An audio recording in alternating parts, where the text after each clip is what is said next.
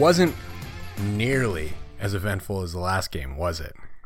Your Montreal Canadiens lose 5 to 2 to the Florida Panthers. Hello and welcome to episode 76 of the Bottom 6 Minutes podcast presented by Habs Eyes on the Prize. I am Matt Drake and um, yeah, look, losing this game, I think, was maybe the best result for the Montreal Canadiens. I know they hold Florida's pick, so you kind of want to try to keep them out of the playoffs as much as humanly possible, and beating them would have been one way to do that. But at the same time, I think we need to acknowledge that it's more valuable for the Habs to have their pick in the top five than it is to have Florida's be, you know, 14 instead of 16.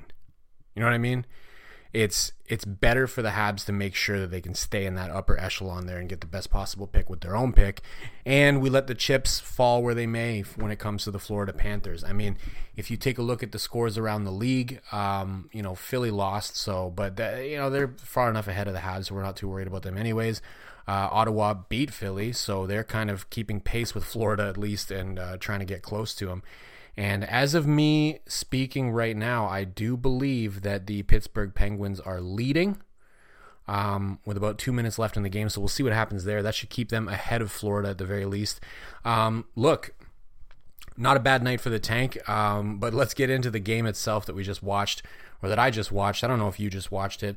I kind of hope you didn't because it wasn't um, nearly as exciting as the last one. Uh, this one starts out, and then I find out that Alex Lyon is back in net for the Panthers. Uh, he played last night for them against the Leafs. It was last night, wasn't it? I'm pretty sure it was last night. A- anyways, he played for them in their last game against the Leafs and stonewalled them. So I was wondering, you know, why are they going directly back to him? He's technically their third stringer. Um, I don't think he's the guy that they're going to be leaning on in the playoffs. Maybe they just don't respect the Habs. And guess the fuck what? First shot of the game for the Montreal Canadiens.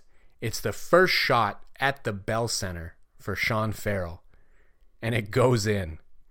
I don't even think he was trying to shoot. It looked like maybe he was actually trying to pass that one across and get it to the back door, but he's coming in on the rush and he just looks like he's trying to throw it out front. It goes off of uh, the defenseman's stick. I can't remember. It, it wasn't Marc Staal, but Marc Staal was there. It was the other guy.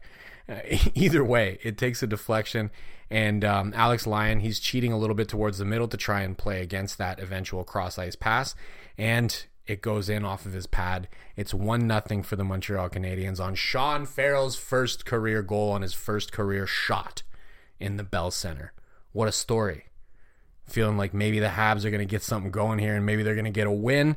Very not that. The, the lead does not last very long whatsoever. A few minutes later, Samuel Montembeault just leaves a rebound sitting right in the slot. Anton Lundell, he just does a flyby and puts that one in easily. It's 1 1. Shots are 12 to 2 in favor of the Panthers by the midway point of the period. Uh, the Habs apparently decided less is more when it comes to shooting, given that they scored on their first shot of the game. And uh, they, they, got a few more for the remainder of the period, but uh, definitely there was a significant advantage for the Florida Panthers in terms of balance of play. But we go into the second period with the game tied at one. Early in the second period, we get a wildly soft call on Justin Barron. They call him for a hook. I don't think that he impeded anybody's progress whatsoever with his stick. I think maybe you had a, a weak case for a hold, uh, but it would have been a, a pretty tenuous case for, for even the hold. Definitely not a hook, but they call it, and the Panthers capitalize. Reinhart gets it near the goal line. He goes cross crease for Matthew Tkachuk. He gets an easy one with Samuel Montembeault down and out, and it's two to one for the Panthers. A few minutes later, it's Tkachuk again. This time, Anton Lundell carries it over the blue line. Uh, he drops it for Tkachuk. Tkachuk has too much space, and he just walks in and beats Samuel Montembeault clean up high. It's three to one through 40 minutes of play. The Habs had 13 shots on goal. So I'm sitting here wondering, you know, maybe the, the real race here is not to see if we can beat the Panthers, but can we even get to fucking 20 shots on goal? Can we do that? Well, we go into the third period, and it sure doesn't look like they're going to for uh, for the first little bit. Also, it must be said, I talked about the weak call on um, on Justin Barron. They were not calling anything on the Florida Panthers, particularly a certain Radko Gudas. All my homies hate Radko Gudas, and he is just getting away with whatever he wants. He's cross checking people in the back in front of the net. At one point, Justin Barron came in on a rush, and uh, he's in the process of shooting. And Gudas just shoots himself down the ice. Absolute clipping. Absolute clipping. Goes right at his legs, gets zero puck on the way, and takes his legs out and sends him flying into the end boards. And the refs just stand there staring at it like, oh, there's nothing we can do about that. There absolutely is. There's a rule called clipping that covers that specifically, and you should use it. Radko Gudas is a piece of shit. And the Habs don't have Arber Xhekaj, so they have nobody that they can send to go fill his face in. Like, who on the roster would stand a chance against Radko Gudas? It's the only guy who's probably got the balls to try it is Michael Pezzetta, and that's a mismatch. Joel Edmundson, maybe he's he's got the size, but I, I don't think he's got the I don't think he's got it in him to really win that fight. So that pissed me off. That kind of ruined it for me. The game was already pretty dull, particularly compared to the last one. And then you got this going on where Radko Gudas is just running around, taking every opportunity he possibly can to try and injure a Montreal Canadiens player. I do not like this person. I don't like him. Anyways, I digress, as I often do.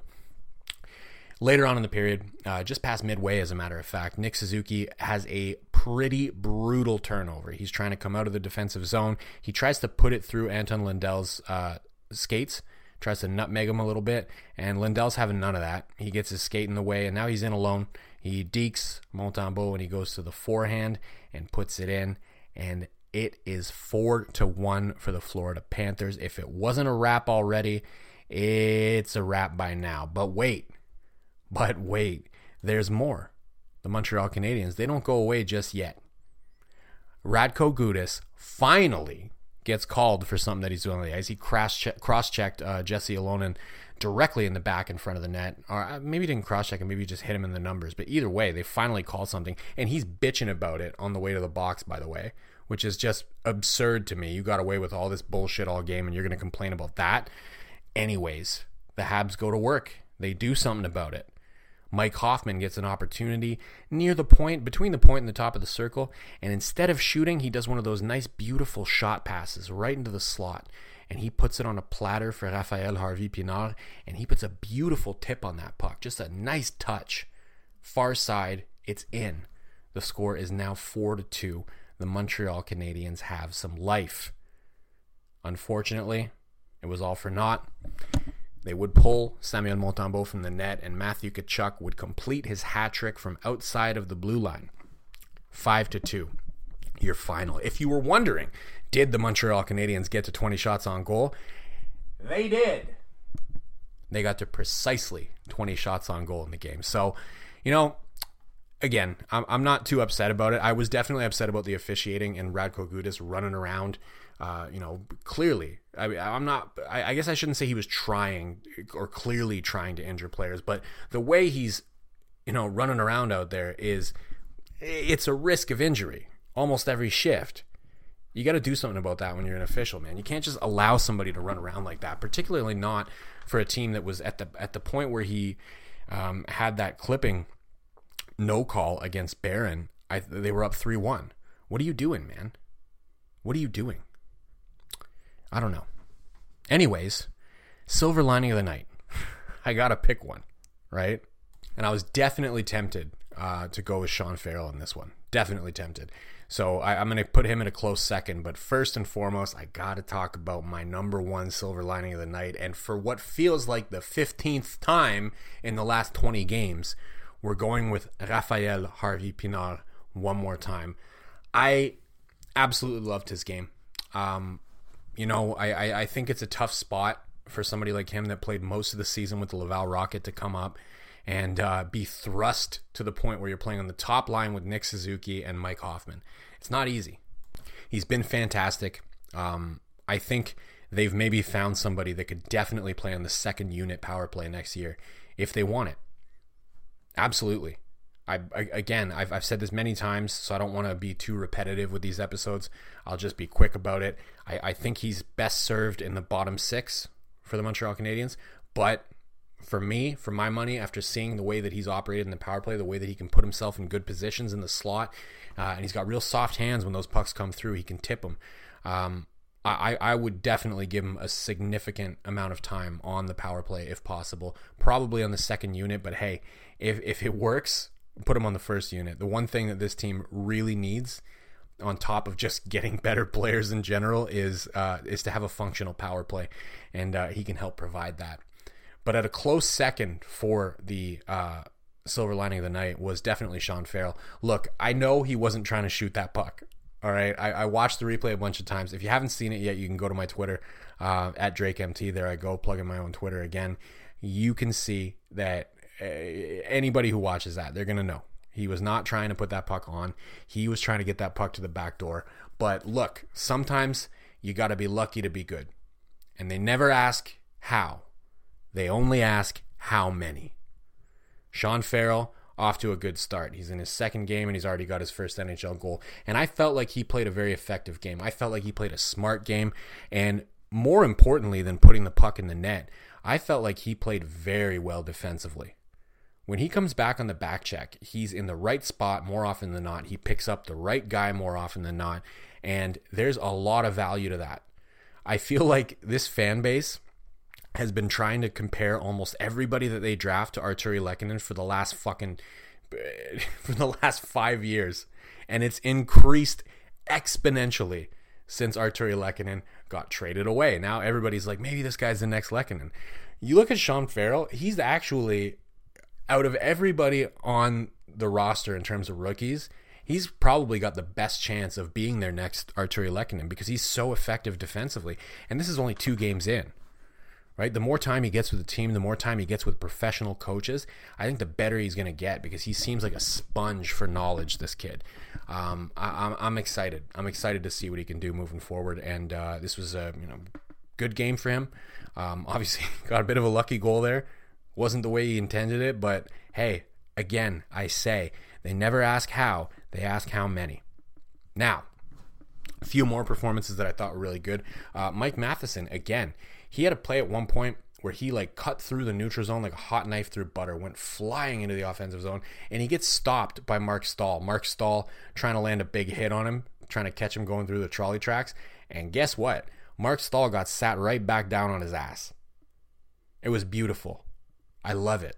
Mike Matheson, when he gets going, is a freight train. He is a very fast skater mass times velocity, man. Marc Staal thought, well, I'm the bigger man. I'm going to step in and I'm going to nail this guy. Not the way it works. Mike Matheson, absolute beast. I love him. I, I, I fall more in love with Mike Matheson, the player, every game that I watch. And it's it's tough sometimes to watch a game like that against Florida where they really don't do well. They only get 20 shots on goal. Most Habs fans, I think, are watching that game. They're going, fuck, what are we going to do next season? We're going to suck.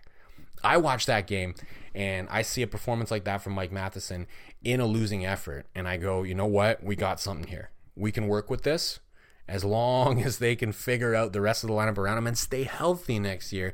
I think he's going to have a career year.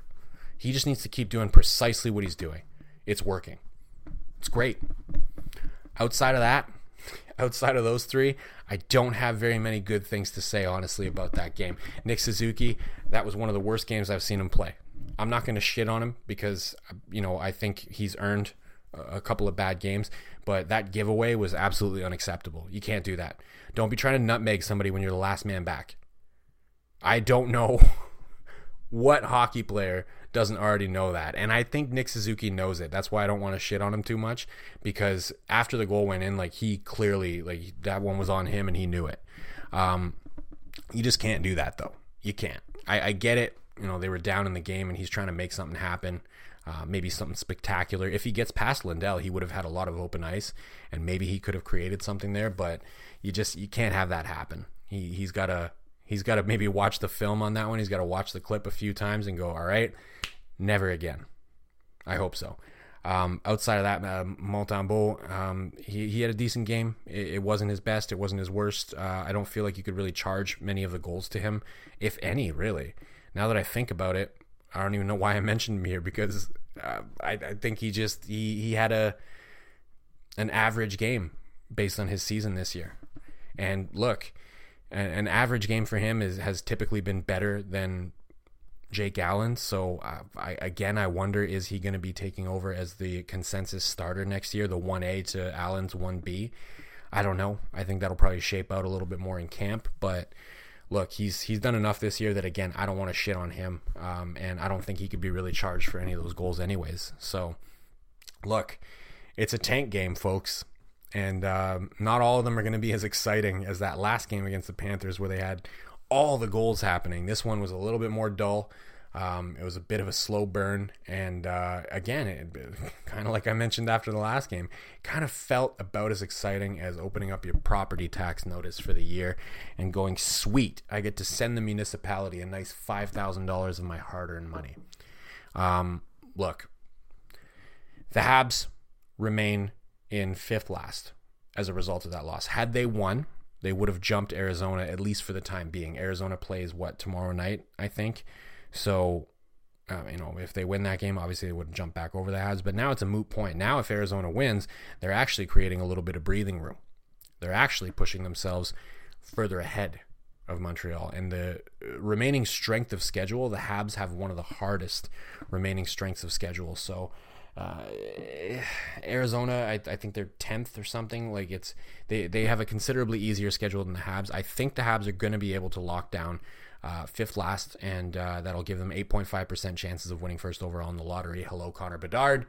I would love it if you would come to the Montreal Canadiens. It is upon us, folks. We are in the final stretch here. We've got what? Six more games? Six more games. And then we're going to find out exactly where the Habs stand. Again, probably fifth last, and then we'll have to sit around and wait for the draft lottery. Um, housekeeping issue.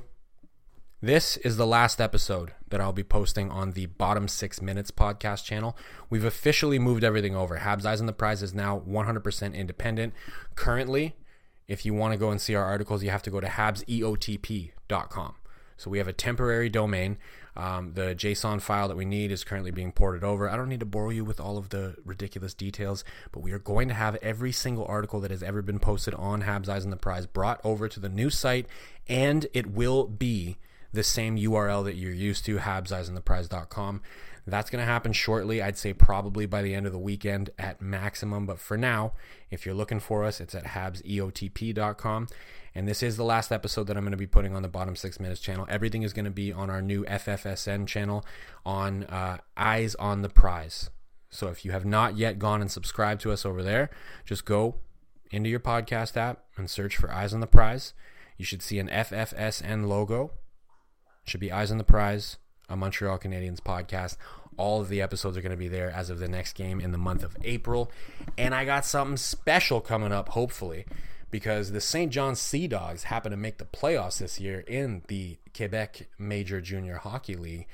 And that means they're going to have at least two home games played right near where I live against the Olympique de Gatineau.